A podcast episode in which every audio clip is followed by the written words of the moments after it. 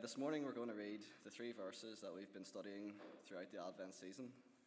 These verses help us understand why Jesus Christ, the Son of Man, came into the earth, born as a baby on the first Christmas.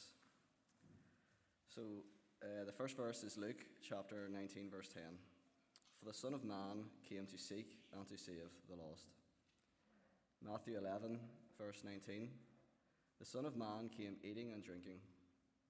And they say, look at him, a glutton and a drunkard, a friend of tax collectors and sinners. Mark 10, verse 45. For even the Son of Man came not to serve, but to serve. Not to be served, but to serve, and to give his life as a ransom for many. This is the word of the Lord.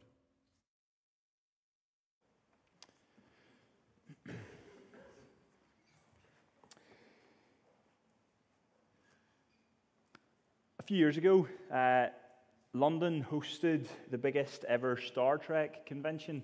I don't know if anybody went. Star Trek fans in the room? No. It made the news, that convention, because of a wedding that happened on that day. And the news wasn't just that two Star Trek fans were getting married, although that might be news enough. It made the news because it was the first ever wedding to be fully conducted in Klingon. Now, for those of you who are not Star Trek fans, Klingon is the fictional language spoken by the fictional alien race in those sci-fi films. And all the vows, everything on that day was done in the language of Klingon. Most of us, when we hear stuff like that, our reaction is probably something like, are you serious? You might be taking this a bit too far. Great, you like Star Trek, fun, entertaining, might even be inspiring, but don't treat it as if it's real. Don't base your life on it.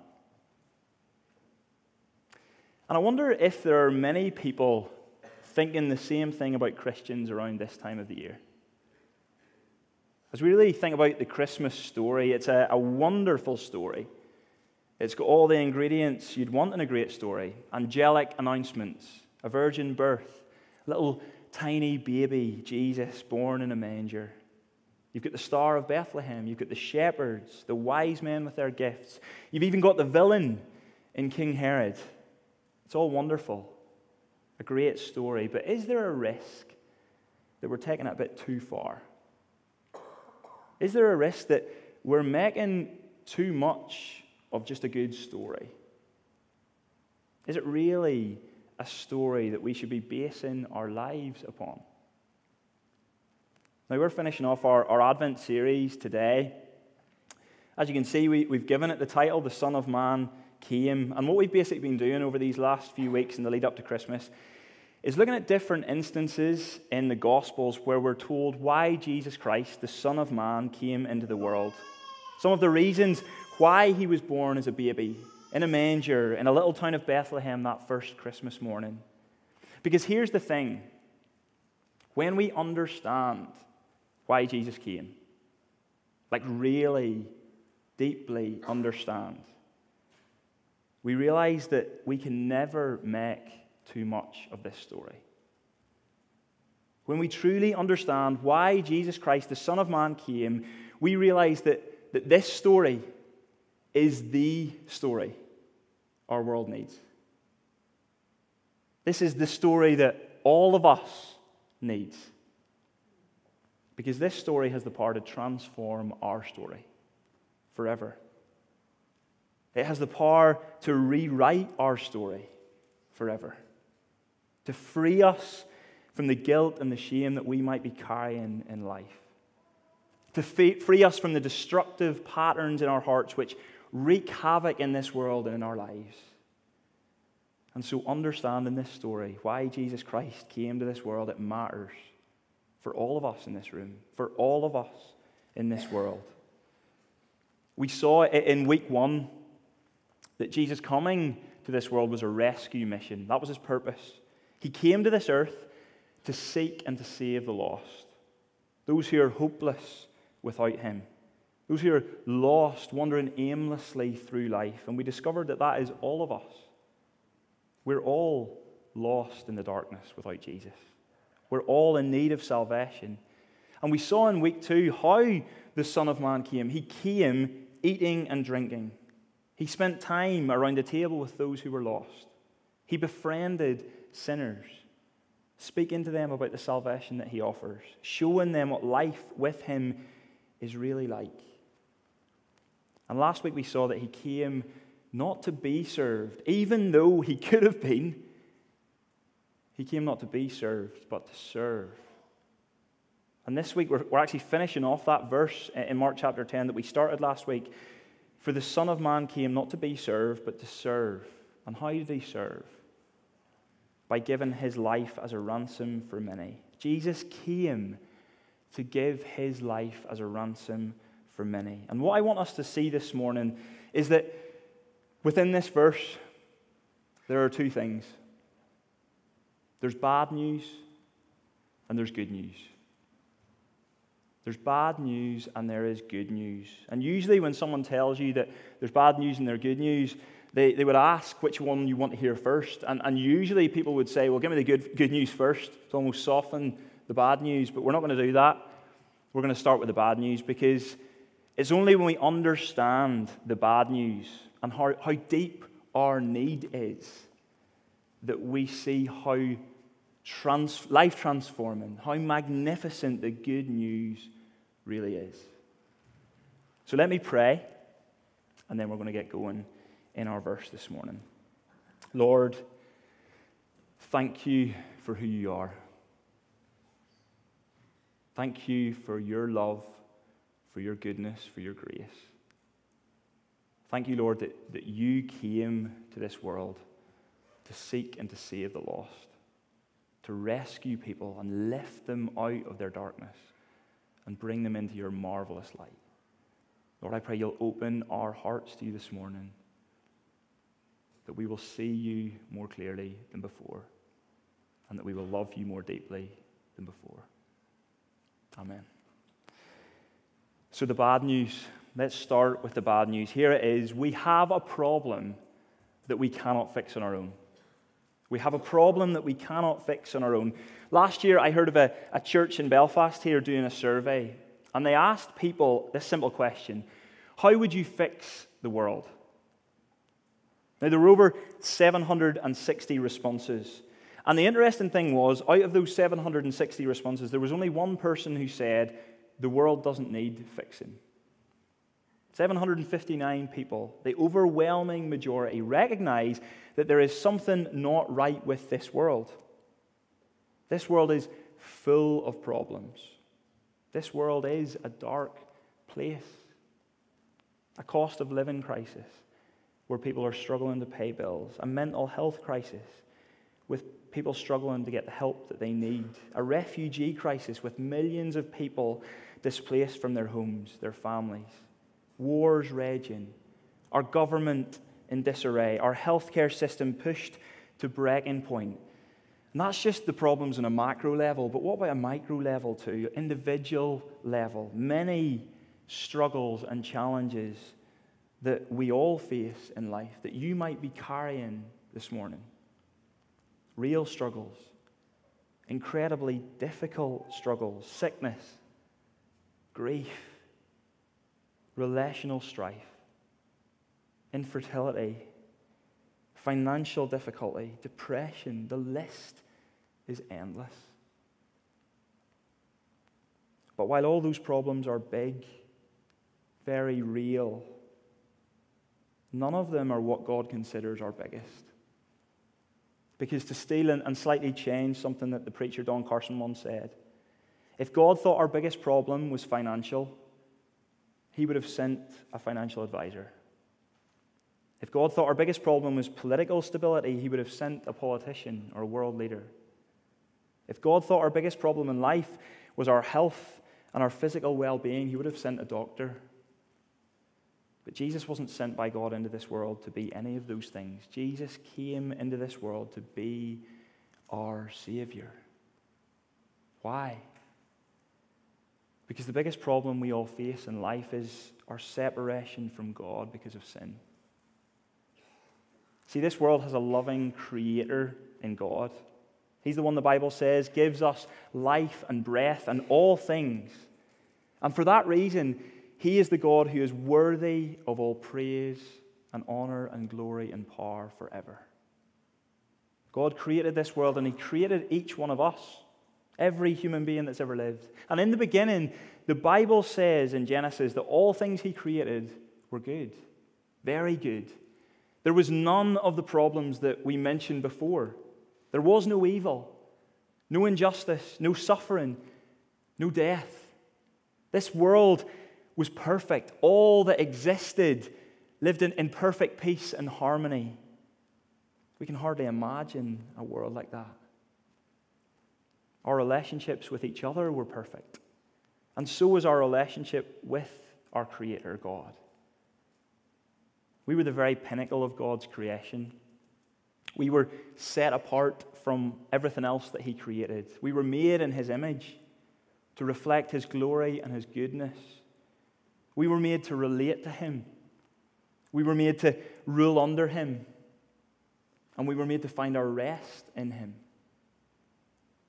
But from the very beginning, from as early as Genesis 3, we see that we as humanity, we turned away from God to our own way. We have this natural bent in our heart to reject God as our loving creator. See, we were not content to relate to God. We wanted to be God. We were not happy to rule under God. We wanted to rule instead of God. And rather than finding our rest in God as our creator, we exchanged the creator for the created things and his truth for a lie. And this is what the Bible calls sin. And sin is the reason for all the brokenness we see in our world. Broken relationships and broken homes. Suffering and evil. Injustices and inequality. But sin is also the reason for all the brokenness in us. The sin which is rooted in our hearts manifests itself in 1,000 different ways in our lives. Pride, envy, malicious thoughts, cutting words, to name just a few. Sin is at the root of all that's wrong in this world and in us. All of us were born with this natural propensity to sin. Just look at children. I know they're lovely standing here on the stage. They're so cute.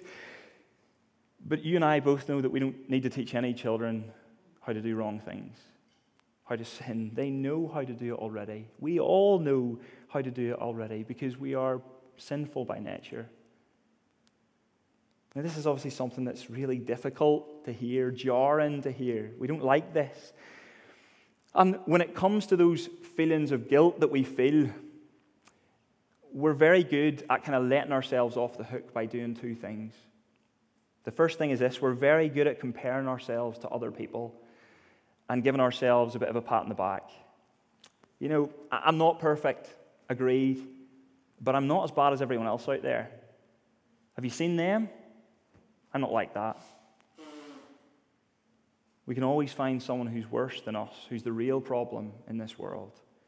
And secondly, I think the thing that we're often very often good at doing with our guilt is shifting the blame. It's my circumstances. They're the problem, not me. If only my circumstances were different, I wouldn't be like this. It's my upbringing. It's the way I've always been. It's the way my family always have been. It's my kids. It's my spouse. My work colleagues. It's everybody else. It's not me. I'm not denying that those things are factors, but they only really reveal what's there. I thought I was a patient person until I had children. And then I realized I'm not at all. I'm so unbelievably impatient. Our envy, our lust, our pride, our tendency to gossip. Jesus says anyone who sins is a slave to sin, and that's who we are. We are enslaved by our sinful nature. And it's a sad reality. It's bad news, but it's also a serious reality. It puts us on a collision course with God because sin is something which God cannot and will not ignore. God is good. He's just, and he promises that he will deal with every wrong that has ever been done in this world. He won't be like politicians or world leaders who try and sweep things under the rug and pretend like they never happened. And that's a really good thing, isn't it? That's what the world longs for, justice, for things to be right. But here's the thing. With God, it's not one rule for some and another for everyone else. God promises to bring all things to justice. He promises to punish all sin. But that means if God is going to deal with the sin out there, he has to deal with the sin in here. And because I've fallen short of God's glory, and because you've fallen short of God's glory, we all stand before God as guilty, deserving of death, separated from God and his goodness and his love forever in hell. Romans 6:23 says that what we deserve, the wages we are due for sin, is death. Ezekiel 18:4 says that the soul that sins will surely die. Sin leads only one way. It's not life, it's death. It's a bleak picture, isn't it? And you'd be forgiven for thinking this is the worst sermon at Christmas that you've ever heard. Where's the joy? Where's the hope? But stick with me, please. Please stay with me, because remember what I said at the start. It's only when we understand the bad news that we realize just how magnificent the good news really is. We have a problem that we are powerless to fix on our own. We are enslaved to the power of sin, and we face the punishment of eternal death for our sin. And the only hope we have of being made right with God again, of experiencing life and not death, is if we have our sins taken away. That's the only way. The only way our relationship with God can be restored. And the good news of Christmas, the life-changing news of the gospel, is that Jesus Christ, the Son of Man, came to do just that. He came to give his life as a ransom for many. He was born with the very purpose of paying the price to release us from the power of sin and the punishment of death. This is what it means that he came to give his life as a ransom for many. That word ransom, it means the payment required to free someone from some kind of bondage, from the debt that they are enslaved to. Think of a prisoner of war or a slave, someone taken captive, and then the ransom price that is required for their release. Jesus came to pay the price to release many from their captivity to sin and death. But how did he do it? How did Jesus Christ do it? Well, our verse says that he did it by two things, by doing two things, and both are really important. He did it by living the perfect, sinless life no one else ever could. And he did it by dying and taking the punishment everyone else deserves. See, Jesus is not like the rest of us. What we see in the Bible is that he didn't come into this world in the same way that we do, a virgin birth. A supernatural kind of birth. That's not the way any of the rest of us were born.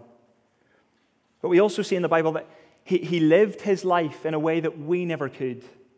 He was perfect in his obedience to God, completely sinless. And you might say, well, of course he was. He's God. And in one sense, you're right. Yes, Jesus Christ, in his divinity, fully God, he could not sin, because God by nature cannot sin. But Jesus Christ was also fully man, like us in his humanity. But yet, in his humanity, he did not sin. He could have sinned. He was in circumstances that could have meant that he sinned. He had many opportunities, but Hebrews 4:15 says he was tempted in every way, just as we are, yet without sin. Jesus, throughout his whole life on this earth, even when he was tired, even when he was hungry, even when he was on his own, even when he was with his friends and they just didn't get him, even when he was surrounded by other people and they were accusing him falsely, There was never a sinful thought, never a sinful word, never a sinful deed. Jesus, the Son of Man, was pure, spotless, perfect in righteousness, unlike every other human being who's ever lived. And this is vitally important because for Jesus to give his life as a ransom for us, for Jesus to pay the price for us to be released from sin and death, he needed to be like us in his humanity, but also completely unlike us as the only human being who's never sinned. Because how could he pay the price for our sins if he had to pay the price for his own? But he didn't. Because he lived the perfect life no one else ever could. He achieved the perfect standard of righteousness that God's law requires.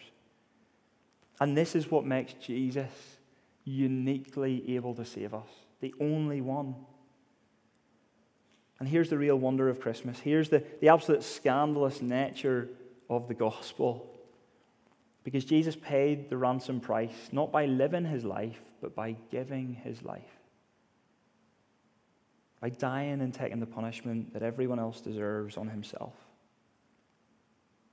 Remember what we said about earlier in the bad news? Romans chapter 6, the bad news for all of us is that we have willfully rejected God and turned to our own way, and for that we deserve death. Separation from God forever. But the incredible news of the gospel is that Jesus Christ was born to take our place, to be our substitute. As he hung on the cross, he willingly paid the wages of sin that we are due, as if he was the sinner, as if he was the rebel, worthy of God's judgment. He chose this for us. He says that in himself in John chapter 10. He says, "No one takes my life from me. I give it of my own accord. I lay it down myself." As the preacher Tim Keller once famously said, we are so deeply flawed that Christ had to die, but we are so deeply loved that he was willing to die. It's just outrageous, isn't it? We are so undeserving of this, but yet Paul says in 2 Corinthians 5:21, for our sake, for the sake of us, the rebels, God made him to be sin who knew no sin, so that in him we might become the righteousness of God. God was willing to treat his own beloved son Jesus like he was the sinner, taking the insurmountable debt of my sin and yours, all of our sins, every single one, past, present, and future, and charging them all to the account of Jesus Christ. He gave Jesus no discounts. Jesus bore our punishment to its full extent when he hung on the cross. And now for the ransomed many, our sins, which separated us from God, are gone, forgiven and forgotten forever. He takes away all our guilt. God drops all charges against us, but more than that, he credits us with the very righteousness of Jesus Christ, his own Son. The theologian Ursinus, he once said it like this: God grants and credits to me the perfect satisfaction, righteousness, and holiness of Christ, as if I had never sinned, nor been a sinner, as if I had been perfectly obedient as Christ was obedient for me. This is outrageous, isn't it? The scandal of God's grace that an exchange like this would take place. We wouldn't do it this way. We just wouldn't. The Apostle Paul says that in Romans 5. Maybe for a righteous person, a good person, we might die, but for our enemy, never. We wouldn't do it like this. But God shows his love for us in that while we were still sinners, Christ died for us. You tend to be able to measure how much someone loves you by the worth of their gift, right? You know what I mean, don't you? At least that's the kind of premise I was working off on the first Christmas that Jane and I had, my wife and I, when we got married. And I've got permission from her last night to tell this story, so don't worry. And I remember our first Christmas together, we had just paid for a wedding. We'd moved into a new home. Money was tight, it was. And so we kind of said, we're not going to buy each other too much. We kind of weren't expecting too much. And so I wasn't expecting anything flash for Christmas. But you know, it's Christmas. And it's my new wife. And so I just thought, you know, Christmas Day, I'll come and she'll have got me something good. You know, she loves me. And she got me this. I've left it over to the side. I'll go and get it. She got me this. Now, it's practical. Don't get me wrong. It is just a Bodum coffee cafetiere. And when I opened it, well, she could tell by my surprise that I was grateful. You know, I was thinking, you know, we must have left that off the wedding list, did we? But this is what she got me. And let's be honest, it doesn't scream, I love you, does it? It doesn't. But it's lasted us 7 years. It's been good. And let me just say, Jane has very much upped her gift giving since then. She's, in fact, a very good and generous gifter. And I know she loves me. But thinking of all that we've considered, if you're in any doubt of the extent of God's love for you, look at the worth of the gift that he gives for us, to us. Jesus Christ, his own son, born to die for us, born to change places with us. This is love, isn't it? Oh, this is true love, love in its purest form. And we don't really know what to do with love like this. We struggle to believe in love like this, that it could be true, that someone could love us so freely, so lavishly, so undeservedly, without expecting anything else in return. It's not the way the world loves. We're loved by the world because of who we are. We're loved by the world because of what we do and what we've done. We're loved by the world, and we can so easily fall out of love with this world. But God loves us because of who he is. God loves us in spite of what we've done. We are never at risk of falling out of love with him. What good news that is. Incredible news. If you're a Christian here this morning, please make sure that you're resting in God's love for you this Christmas. Please. Above everything else. Let the knowledge of his love for you soothe you when you feel the busyness of life taking over. Let the knowledge of his love for you strengthen your soul as you continue to walk through whatever trial or suffering that you're having to endure right now. Let the knowledge of his love for you stir your soul to love and serve others, even when it's costly. Even when the people you're called to love and serve are really difficult to love and serve. Let the knowledge of his love for you satisfy your soul above everything else that might try to win your affections this Christmas. And if you're a Christian here this morning who's carrying the weight of sin, the guilt and the shame of sin, even though Christ gave his life as a ransom for you, to free you from your bondage, to set you free from slavery to sin and death, I want you to remember the words of that famous hymn, "It is well with my soul." And I pray it just causes your soul to sing for joy this Christmas. My sin, oh, the bliss of this glorious thought. My sin, not in part, but the whole, was nailed to the cross, so I bear it no more. Praise the Lord, oh my soul. As we finish, maybe you're someone who's here this morning, and right now you wouldn't consider yourself to be one of the ransomed many that Jesus is talking about here in Mark chapter 10. Can I speak really candidly? And in love, can I just share with you the truth of what that means? Because if Jesus Christ has not paid for our sins, the Bible says that there will come a day when we will pay for them ourselves. Forever. In eternity. All of us will stand before God to give an account of our lives. And because of all that we've thought about earlier, if we have not placed our trust in Jesus, that he came and he died for us in our place, then we will face God's right and just judgment. We will be separated from him forever.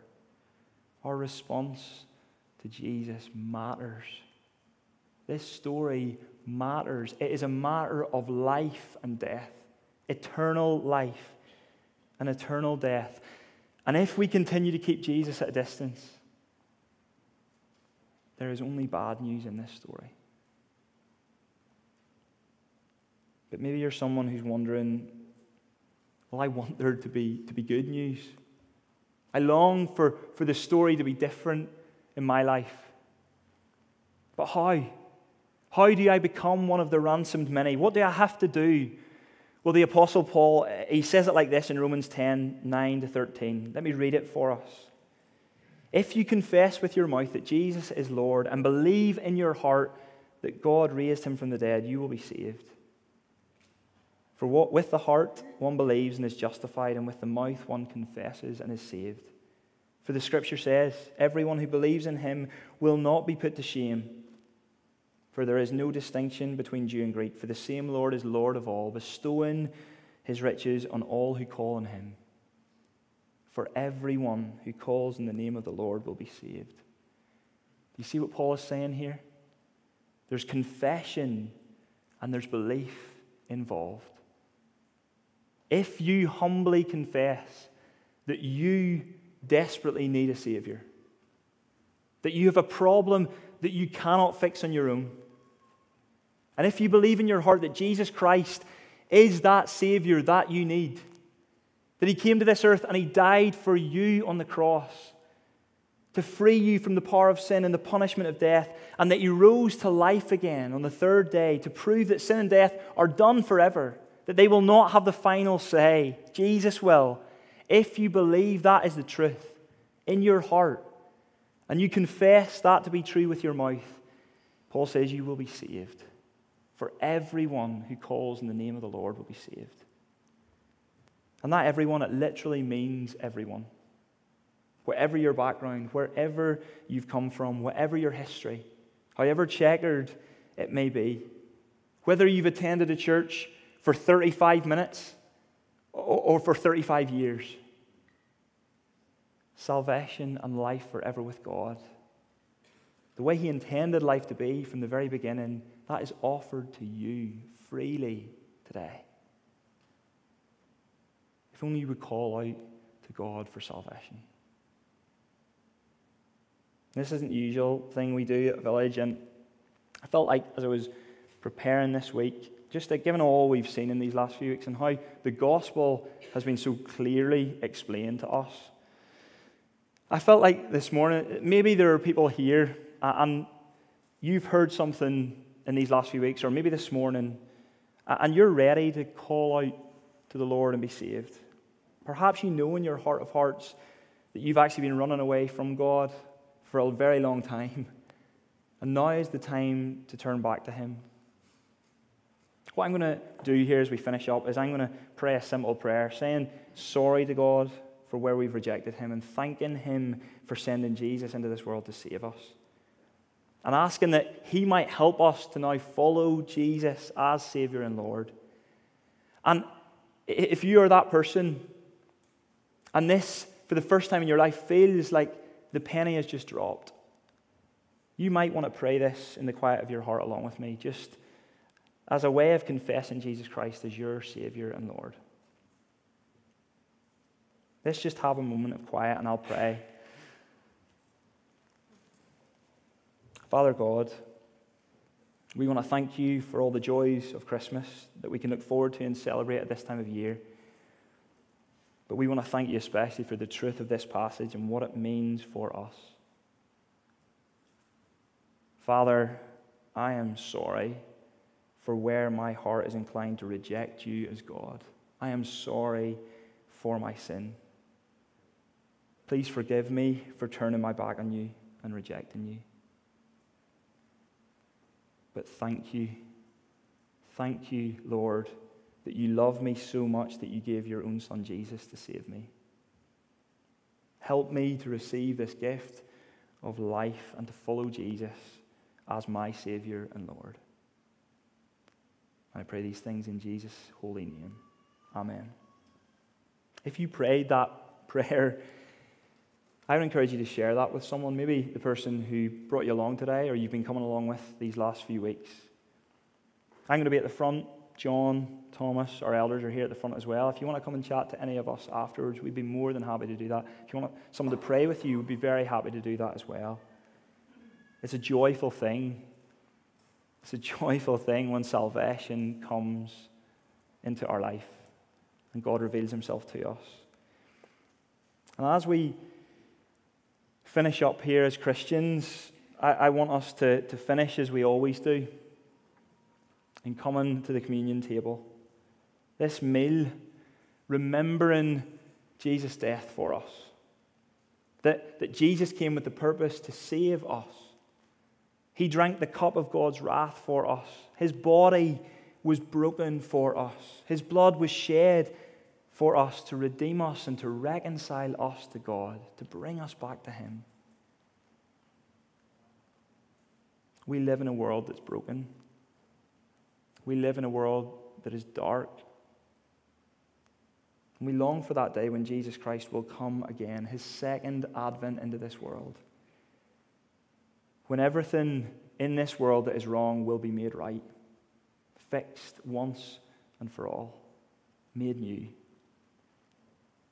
Jesus said to his followers on the night when he had this meal with them, he said, "Until that day when I come back again, eat this bread and drink this cup, and proclaim my death, the Lord's death, until he comes."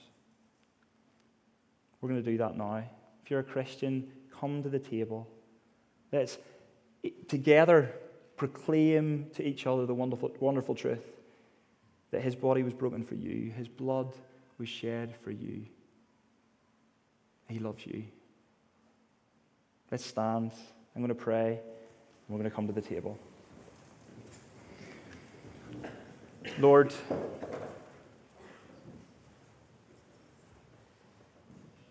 we come confessing that we are unworthy of your love.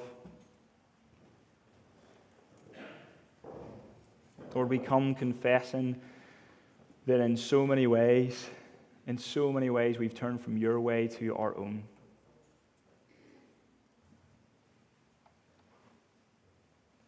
Lord, we thank you that the truth of the gospel is good news for us because you love guilty people. You love those who are sinful. You love those who have turned away from you. Because of who you are gracious and kind. You are merciful to us, Lord, even though we're undeserving. And we want to praise you for that this morning. Lord, I pray that this Christmas that we wouldn't let the bells and whistles and all the trappings of Christmas distract us from the true meaning of all that went on. The true meaning of this story that Jesus Christ came to seek and save those who are lost. He came to give his life as a ransom for many. He came to die so that we might live. Lord, I pray we'd be overwhelmed by your love for us, that our eyes would be fixed on you, Jesus Christ, praising you, worshiping you, because you are worthy of our praise. You are our Savior, your Lord. As we come to the table now, Lord, I pray that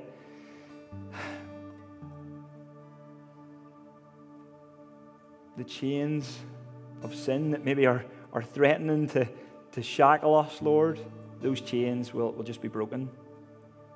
The burdens that we're carrying, Lord, in life, that we will give them over to you, that we will lay them at the foot of the cross, because Jesus, you've paid for them, all our sin, every single one. And that we will come as those who are joyful, rejoicing in you, because you are our salvation. Thank you, Jesus. Thank you for all that you have done.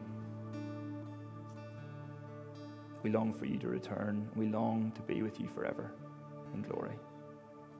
We pray these things in your name. Amen.